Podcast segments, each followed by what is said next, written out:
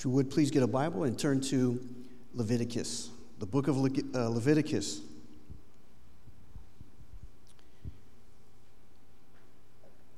Now, if you were with us last week, I pretty much covered the question at the beginning why Leviticus? Right?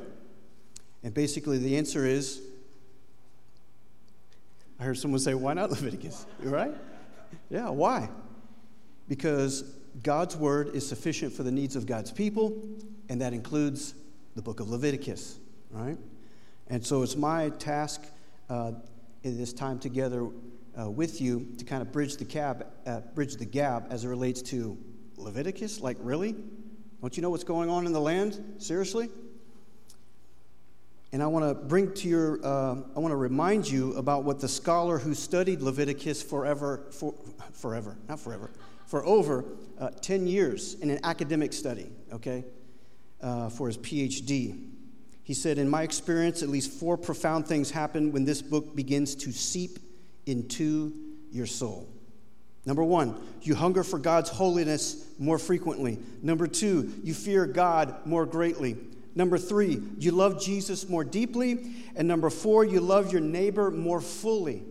That's after 10 years of saturating his spirit and his mind in the book of Leviticus. And I don't know about you, but these are things that I need in my life. How about you? All right? To hunger for God's holiness more frequently, to fear God more greatly, to love Jesus more deeply, and to love your neighbor more fully. This is what I need. This is what this church needs. This is what the evangelical church in America needs. This is what the world needs. We need these things, brother and sister. And I need this for the rest of 2020, which I'm kind of anxious to get 2020 over with. How about you? It's been a doozy of a year, hasn't it? And I think that we will not fulfill our mission as Jesus ordered us to do without those four things. So I want to highlight that. Now, let's uh, do a real quick review of three things. Let's go through the structure, the guiding principles, and then we'll get into the theology of the book. All right, first, the structure of Leviticus. What's cool about this structure of the book is that it answers a question. And here's the question How can corrupt Israelites live near God's goodness without being destroyed? You may recall the, the, uh, the illustration of the sun. Is the sun a good thing? Is it a beautiful thing? It brings light, it helps with life, right? But if you get too close to the sun, what happens? You're toast, right? And so, how can corrupt Israelites, how can the nation of Israel live near God's goodness without being destroyed? And basically, the answers are three words. Everyone say ritual, priesthood, purity. All right? That's it. Now, here's how the structure goes chapters 1 to 7 and 23 are about sacrifice and feast day regulations. Chapters 8 and 10 and 21 and 22 about, are about the priestly duties and services. And then chapters 11, 15, and 18 to 20 are about purity and holiness in everyday life. And these chapters serve to highlight, this literary structure of the whole book serves to highlight the very center of the book, which, what are the chapters? 16 and 17. And what are they about? The Day of Atonement. That's the heart of this book. Now, we could also, I mentioned uh, a chiasmus. Many of you know what a chiasmus is. Here's, here it is uh, visually, like this. Boom, there's the center right? Same structure, just in a different visual way, okay? Now let's go to uh, guiding principles. Number one, understand the book in its own context, including the weird stuff, right? You remember my illustration last week with the taboo, right? We all have different, uh, cultures have different taboos. And so we have to be sympathetic to the ancient Israelite as it relates to their laws that God gave Israel for their time and their space. And if we do, our love and affection for Jesus will only increase. Number two, the laws and regulations protect sacred space. And what is sacred space? Where God dwells. All right, so have that in the back of your mind. The laws and regulations protect sacred space. Number three, and this is important, to be unclean or impure was not to be sinful. It meant you were ritually disqualified for sacred space until you became ritually clean. Okay? Sometimes uh, uh, you will become ritually unclean for various reasons, and uh, often the time is basically take a uh, bath and um, you're good to go until evening time, or take a bath, wait, wait a week, these kind of things. Number four, the laws and festivals restore and maintain access to God's presence and power for ancient Israel. And then finally, something that we're all very good at here in America avoid ripping verses out of their context, right? And I gave you the example last week of Leviticus 19 28, which uh, is a reference to no, no uh, tattoos, but if you read it in context, the cutting of the body and the tattoo marks were involved in Canaanite pagan rituals related to worshiping dead ancestors. And all the pro tattoo people are happy with me, and all the anti tattoo people are not happy with me. And that's what I get for preaching God's word in context. So that's just the way it is. All right? Now, let's get to Leviticus. And I have four ways to live near God's presence. And if these points seem familiar, behold, you are not having a deja vu. Okay? You're not having a deja vu. Repetition is good for learning. All right, let's get to it. Number one, God provided a way to live near his presence through ritual, but now it's through Jesus. Amen. Now, for today, I want to give you an overview of the five offerings in chapters 1 through 7. Okay? Let's take a look at this. Five offerings, two expressions. I'm sorry that was expressed through the burnt offering, the sin offering, and the guilt offering. I'm sorry, that's the first expression. Second expression, thank you. Thank you. And that's expressed through the grain offering and the fellowship offering. This is an overview of the five offerings in chapters 1 through 7. For our time, let's go to Leviticus, Leviticus chapter 6. Together, Leviticus chapter 6. And let's go to verse uh, 14. I hear the pages of God's word being turned. That's a beautiful sound. Amen. Amen. I don't ever want to take that for granted. You can go to worship services in America, and the pastor will ne- never invite you to open up your Bible. And that's why we're in such a mess. Leviticus chapter 6, verse 14. If you got it, say, I got it. Now, this is the law of the grain offering. The sons of Aaron shall present it before the Lord in front of the altar. All right, so we're focusing on what offering? The grain offering. Then one of them shall lift up from it a handful on, on, uh, of the fine flour of the grain offering with its oil and all the incense that is on the grain offering, and he shall offer it up in smoke on the altar, a soothing aroma as its memorial offering to the Lord. What is left of it, Aaron and his sons are to eat. It shall be eaten as unleavened cakes in a holy place. They are to eat it in the court of the tent of meeting. It shall not be baked with leaven. I have given it as uh, their share from my offerings by fire. It is most holy, like the sin offering and the guilt offering. So, also know that these five offerings, they tend to blend together, okay, as it relates to their meaning and what they're depicting. And the Hebrew term for the grain offering is minka. Everybody say minka, right? It's used elsewhere in the Old Testament to refer to the tribute that uh, was offered to a great king as a sign of and thanksgiving for his goodness to his subjects. We could go to uh, Judges 3:15 uh, as an example of that, where uh, where Israel gave this tribute or this minka, right? Uh, to Ehud when he delivered them from the Moabites. So, what's going on here? The, the grain offering served the same purpose. When the ancient Israelites offered up their grain on the altar, they were thanking the Lord for his mercy. They were thanking the Lord for supplying their needs. And when a grain offering was given, only a small portion, if you notice, only a small portion of it was actually sacrificed.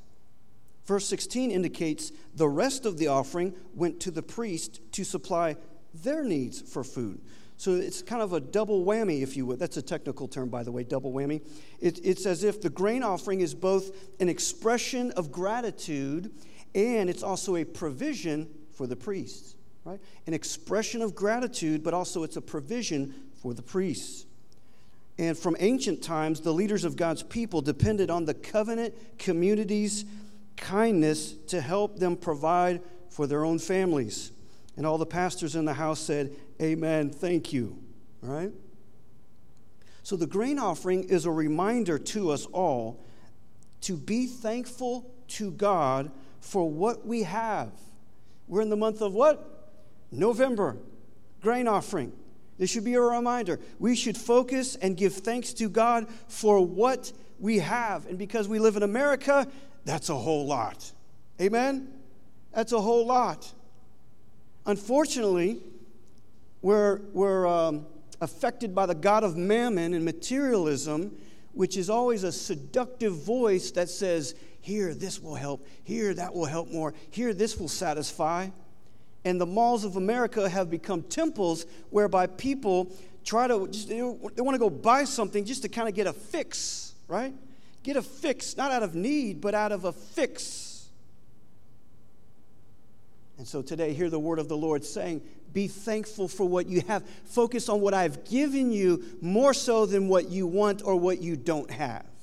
Amen. Amen. We should be grateful people. Gratitude is a mark of maturity. For instance, from his hospital bed on the eve of open heart surgery, Pastor Bruce McIver asked his cardiologist, Dr. Dudley Johnson, Can you fix my heart? The, the physician said, Sure. Then he walked away. By the way, what is it with all these doctors and physicians? Their bedside manners are horrible, oftentimes, right? Following the 12 hour surgery, the pastor asked the cardiologist, In light of the blocked arteries that I had when I checked into the hospital, how much blood supply do I now have? surgeon looked at him and said, All you ever need. Upon his discharge from the hospital, the pastor's wife asked the doctor, What about my husband's future quality of life? Dr. Johnson paused and then said, I fixed his heart. The quality of his life is up to him. Woo. I fixed his heart. The quality of his life is up to him. Jesus Christ died to give us a life more abundantly. And a, an abundant life is a grateful life to God. Amen. So, how's your life going? How's your life going? You got all your chips in the election? how's your life going? Abundant life, thankful life. Gratitude is the key to the door that opens up access to an abundant life in the power of the Holy Spirit. Amen. Number two. Number two, God provided a way to live near his presence through the priesthood, but now it's through Jesus. It's through Jesus. I want to camp on the priesthood and Jesus uh, for a few moments here. And my hope that it will lead us to love Jesus more than we do now. So let's go to Leviticus 9. Let's turn to Leviticus 9, verse 5. And when you got it, say, I got it.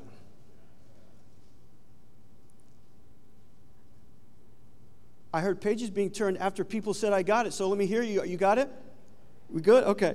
Leviticus 9, verse 5. So they took what Moses had commanded to the front of the tent of meeting, and the whole congregation came near and stood before the Lord.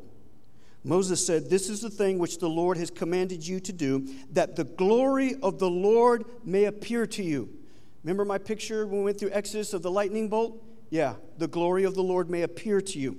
Verse 7 Moses then said to Aaron, Come near to the altar and offer your sin offering and your burnt offering, that you may make atonement for yourself and for the people.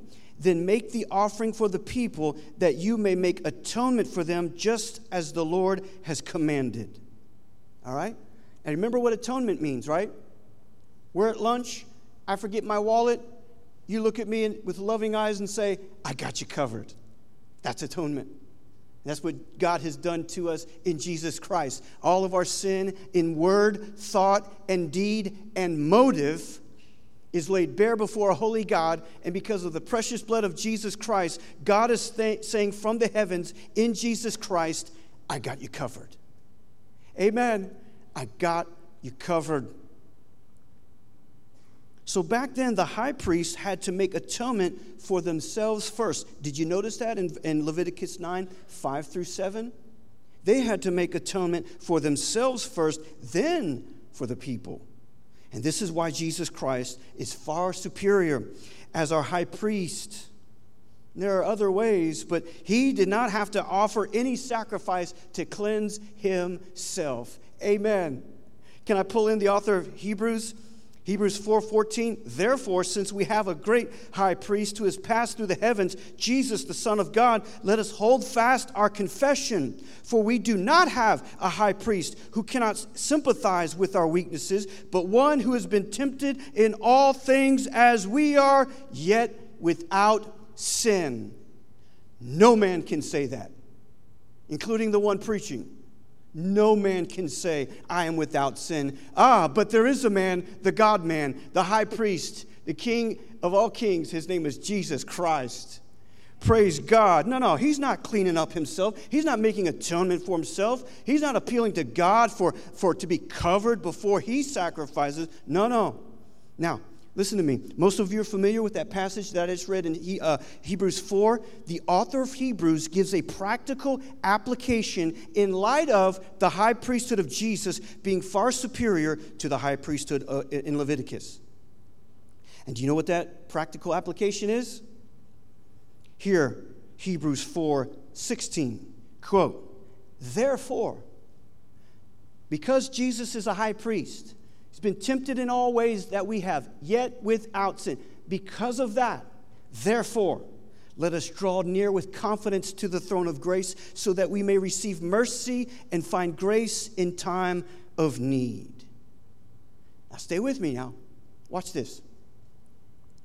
Drawing near was what the high priest did when they sacrificed. The high point of the year was on the Day of Atonement. It's the heart of the law, right, in Leviticus. It's the high point of the year, Day of Atonement. It was dangerous and it could be deadly, right? They had little bells on the attire of the high priest to make sure as, as he continues to move and, and does what the high priest does, they could hear him tinkle, if I could put it that way. The bell's still ringing, right? He's still alive. And if he was zapped by God and killed, they had a rope, they could pull him out without themselves being killed. But now Christ has come, we can draw near to God with confidence. And his throne is a throne of grace. Let me pull in James here. Y'all remember James said this? I bet you you can finish the, the, uh, the verse for me. Draw near to God. Draw near to God. Do you know this Bible verse? Draw near to God, and what? He will draw near to you. That Greek verb translated draw near is used in the Greek translation of the Hebrew scriptures of the Old Testament when God says, quote, by those who come near me, I will be treated as holy, and before all the people I will be honored. This is what God said when he zapped Abihu and Nadab. We saw that last week. This phrase, to draw near, is used of God warning to not draw near the altar or go into the temple veil without, uh, rather, with a blemished offering. Leviticus 21 23. You do not draw near to the temple veil. You do not draw near to the altar, uh, altar with a blemished sacrifice. No. So understand that verse, beloved. Draw near to God, and He will draw near to you in the sense of a priest that would draw near to God in the tabernacle or in the temple. Yes, let us draw near with confidence to the throne of grace. Anyone here in a time of need? Anyone listening in a, in a time of need online? Draw near to God. Are you and your spouse at a standstill? You both cannot and will not move. It's a stalemate, and your stalemate is getting really stale. Draw near to God. be like God. Anyone ticked off and angry about what's going on with the presidential election? Draw near to God. Are you afraid of the future? What's going to happen in the future? Draw near to God. Do you remain bitter over what happened to you in the past? Draw near to God. Is anyone listening loaded down with guilt and shame? Draw near to God. Pray.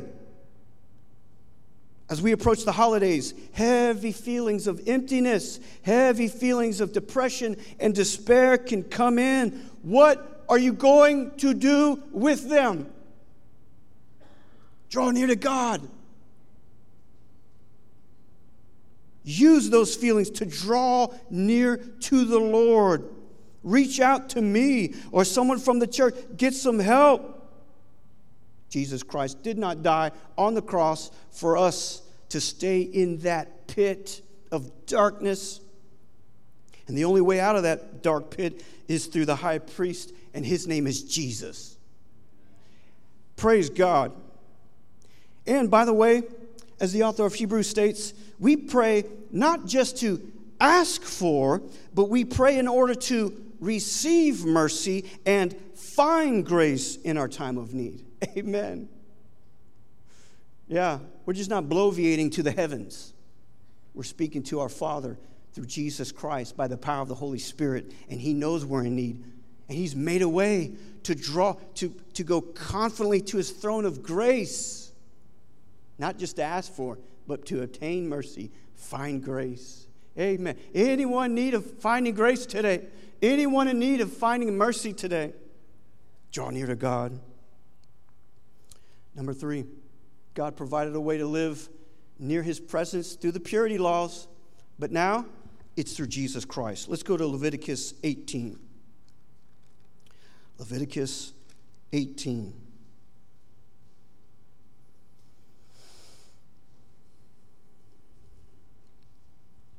there's part of me that wants to read the entire chapter, but I feel like I might lose some people. I mean, if you start to read the, when you go through the whole chapter of 18, you basically need a, org chart as to find out how many ways you can mess up your sex life. Somebody's sleeping with him, somebody's sleeping with her, and he's sleeping with that animal, and I mean, it's crazy. Just like out there in the world, it's, cra- it's chaos out there right? It's chaos. So let's go to verse 1. Leviticus 18. Then the Lord spoke to Moses, saying, Speak to the sons of Israel and say to them, I am the Lord your God. You shall not do what is done in the land of Egypt where you lived, nor are you to do what is done in the land of Canaan where I'm bringing you. You shall not walk in their statutes. You are to perform my judgments and keep my statutes to live in accord with them. I am the Lord your God. So you shall keep my statutes and my judgments by which a man may live if he does them. I am the Lord. And let's just go ahead and get, uh, go to verse 6 to give you a sense as to what the rest of the chapter is about. None of you shall approach any blood relative of his to uncovered nakedness. I am the Lord. You shall not uncover the nakedness of your father, that is, the nakedness of your mother. She is your mother. You are not to uncover her nakedness. You see there? And on and on we go. And I might have an org chart maybe next week to, to give you a visual of all the, the ways we mess things up.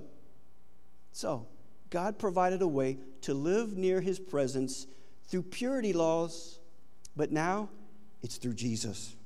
It's through Jesus. In these verses, God tells His people not to live like the pagans around them. For this week, I want to emphasize one thing as it relates to purity. Okay? Nothing and no one can make us pure except Jesus Christ. Okay? All of our legalistic ways is not helping our walk with Jesus one bit. Okay? Not one bit all of our little rules that we think protect us from more sinning is not helping our purity one bit. In fact, it hurts more, it does not help more. The only way to be pure is to be in Jesus Christ. Amen. There is now, therefore, no condemnation to those who are in Jesus Christ. So, the, the things that we have done that bring shame to us, and the things that have been done to us that bring shame to us, if you're in Jesus Christ, all of that is covered by the blood of Christ. Amen. Amen. Walk according to the Holy Spirit, according to God's word. Number four, God provided a way to live near his presence through the Day of Atonement ritual. But now, it's through Jesus. Now, last week we saw Leviticus 16 29 to 34, um, which is in regard to the Day of Atonement. This week I want to highlight again Leviticus 17 11. Leviticus 17 11, which says, For the life of the flesh is in the blood, and I have given it to you on the altar to make atonement for your souls. Who gave it? God gave it. See, listen, th- this ritual stuff and offering stuff, it's not, it's not uh, really about what the offerer does, okay? Don't read all this, these laws that way. It's what God has provided in His grace and mercy to live near His presence. Again, back to verse 11. For the life of the flesh is in the blood. I have given it to you on the altar to make atonement for your souls. For it is the blood by reason of the life that makes atonement. Now, I want to show you this, this graphic here. This is the heart of the law. You guys know the first five books of the Bible? Let's say them out now. Ready? One, two, three, go. Genesis. Bingo. Watch this. By the way, it's called the Pentateuch, right? Five books, the Pentagon, five sides. So the, the Pentateuch. All right. Genesis gives us the story before the life of Moses, right? Deuteronomy repeats the law uh, given on Mount Sinai for the generation after Moses. So, in this way, Gen- Genesis and Lev- uh, uh, I should say um, Deuteronomy uh, are, are related. That's a typo there. So, that where it says numbers in green, that's wrong. That should be Deuteronomy. So, Genesis and Deuteronomy, the first and fifth book, right, are similar. Exodus 119 gives the career of Moses from his birth until he receives the law. Numbers 10, 11 through 36, 13 give us the career of Moses after he receives the law until just before his death. So, in this way, it should be Exodus and Numbers. Oh, okay, that one's in there. Good. Okay?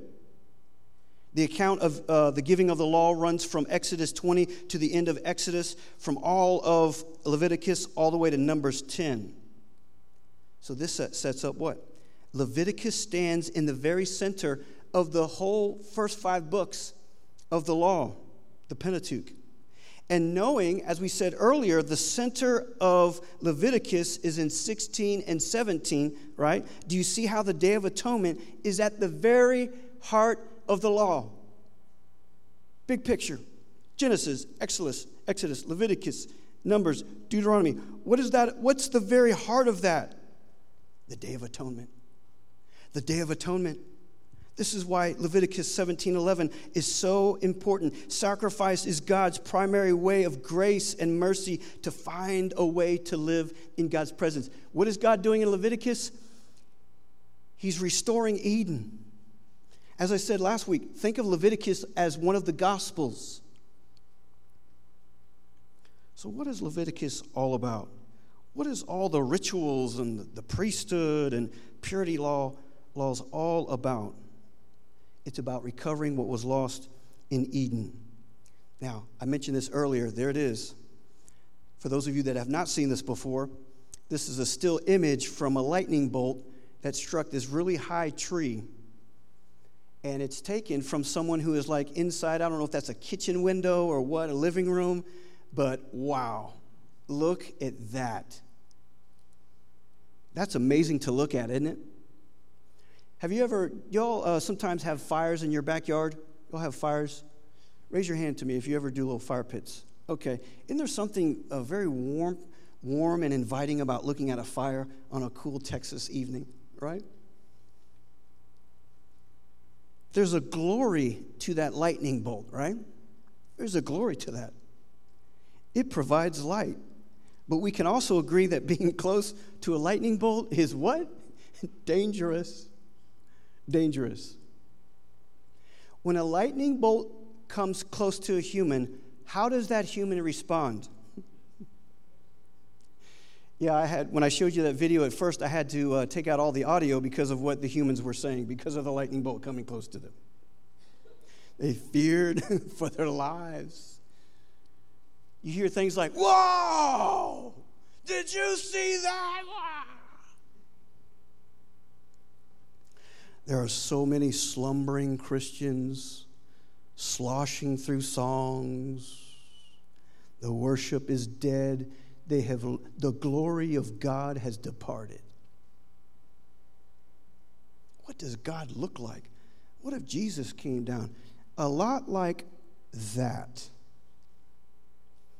He showed himself off at the Mount of Transfiguration. What did that look like? A lot like that. That's why Peter's the one going, This is great for us to be here. I don't know what I'm saying, but this is good for us. Let's, build. Quote, not knowing what he was saying, close quote. That's why.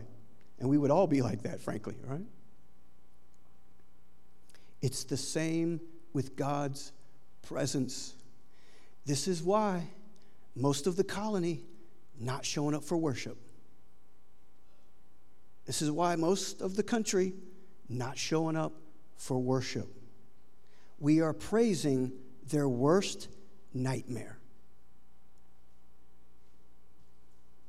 In the garden, we lost access to draw near to God's manifest presence. And this, let me, let me show it to you this way. This is what's being recovered. What happened to Adam and Eve after they sinned? banished. You're gone, out, out of the garden. Old Testament scholars have picked this up. There's, there's three compartments, there's three parts in the Genesis account. You have the midst of the garden, key term, the midst of the garden. You have the Garden of Eden. You have the land of Eden. And then what's outside all of that? The land of Nod, where a lot of uh, Baptist back row worshipers do. It's the land of Nod. Oh, no, it actually means the land of wandering, but I digress. All right? So, so notice here visually three compartments. Hmm, three compartments. Well, what's going on with the tabernacle? This is what's going on. Look, three compartments the Holy of Holies, the holy place, and the outer court. And then you had the land outside of the outer court. It's the same with the temple. This is not by accident. I've told you this before. What are the, the patriarchs, the patriarchs in Genesis doing when they have this encounter with the manifest presence of God? What are they doing afterwards? They're building what? An altar. Many prototypes to the tabernacle, ultimately fulfilled in the temple. God is restoring what was lost in Eden. Praise God. Do you see what God's doing here? And now, with the coming of Christ and the sending of the Holy Spirit, we are now living temples by the Holy Spirit. Amen.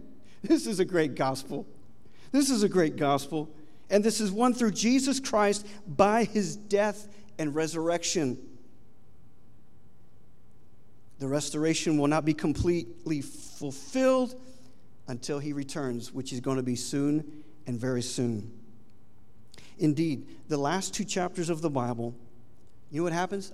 The last two chapters of the Bible, the Holy of Holies, it's described. The, the, the inner part, it's, it's a cube, it's a square, just like Eden in the midst of the garden, just like the Holy of Holies. And this, this Holy of Holies comes down to earth. And it's a beautiful picture of God restoring all things to Eden. Amen. Amen. So, what needs to change in your life?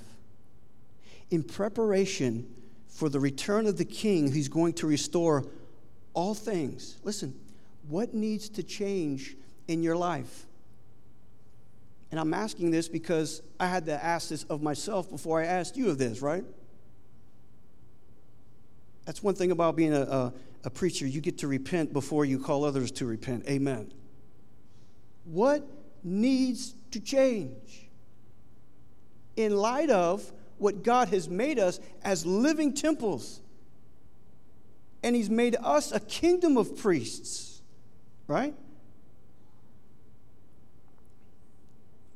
It's interesting. I was talking with David McBride, and he was telling me about his teaching of First Peter, some of the kids. And as I was reviewing for the message, I told him, yeah, P- Peter, he's talking to, Peter's talking to a people that are being persecuted. And out of the gate in chapter 1, he's quoting from Leviticus. And you know what he's quoting? He's quoting this Be holy, for I am holy. So, what needs to change in repentance to the Lord? Let's pray together.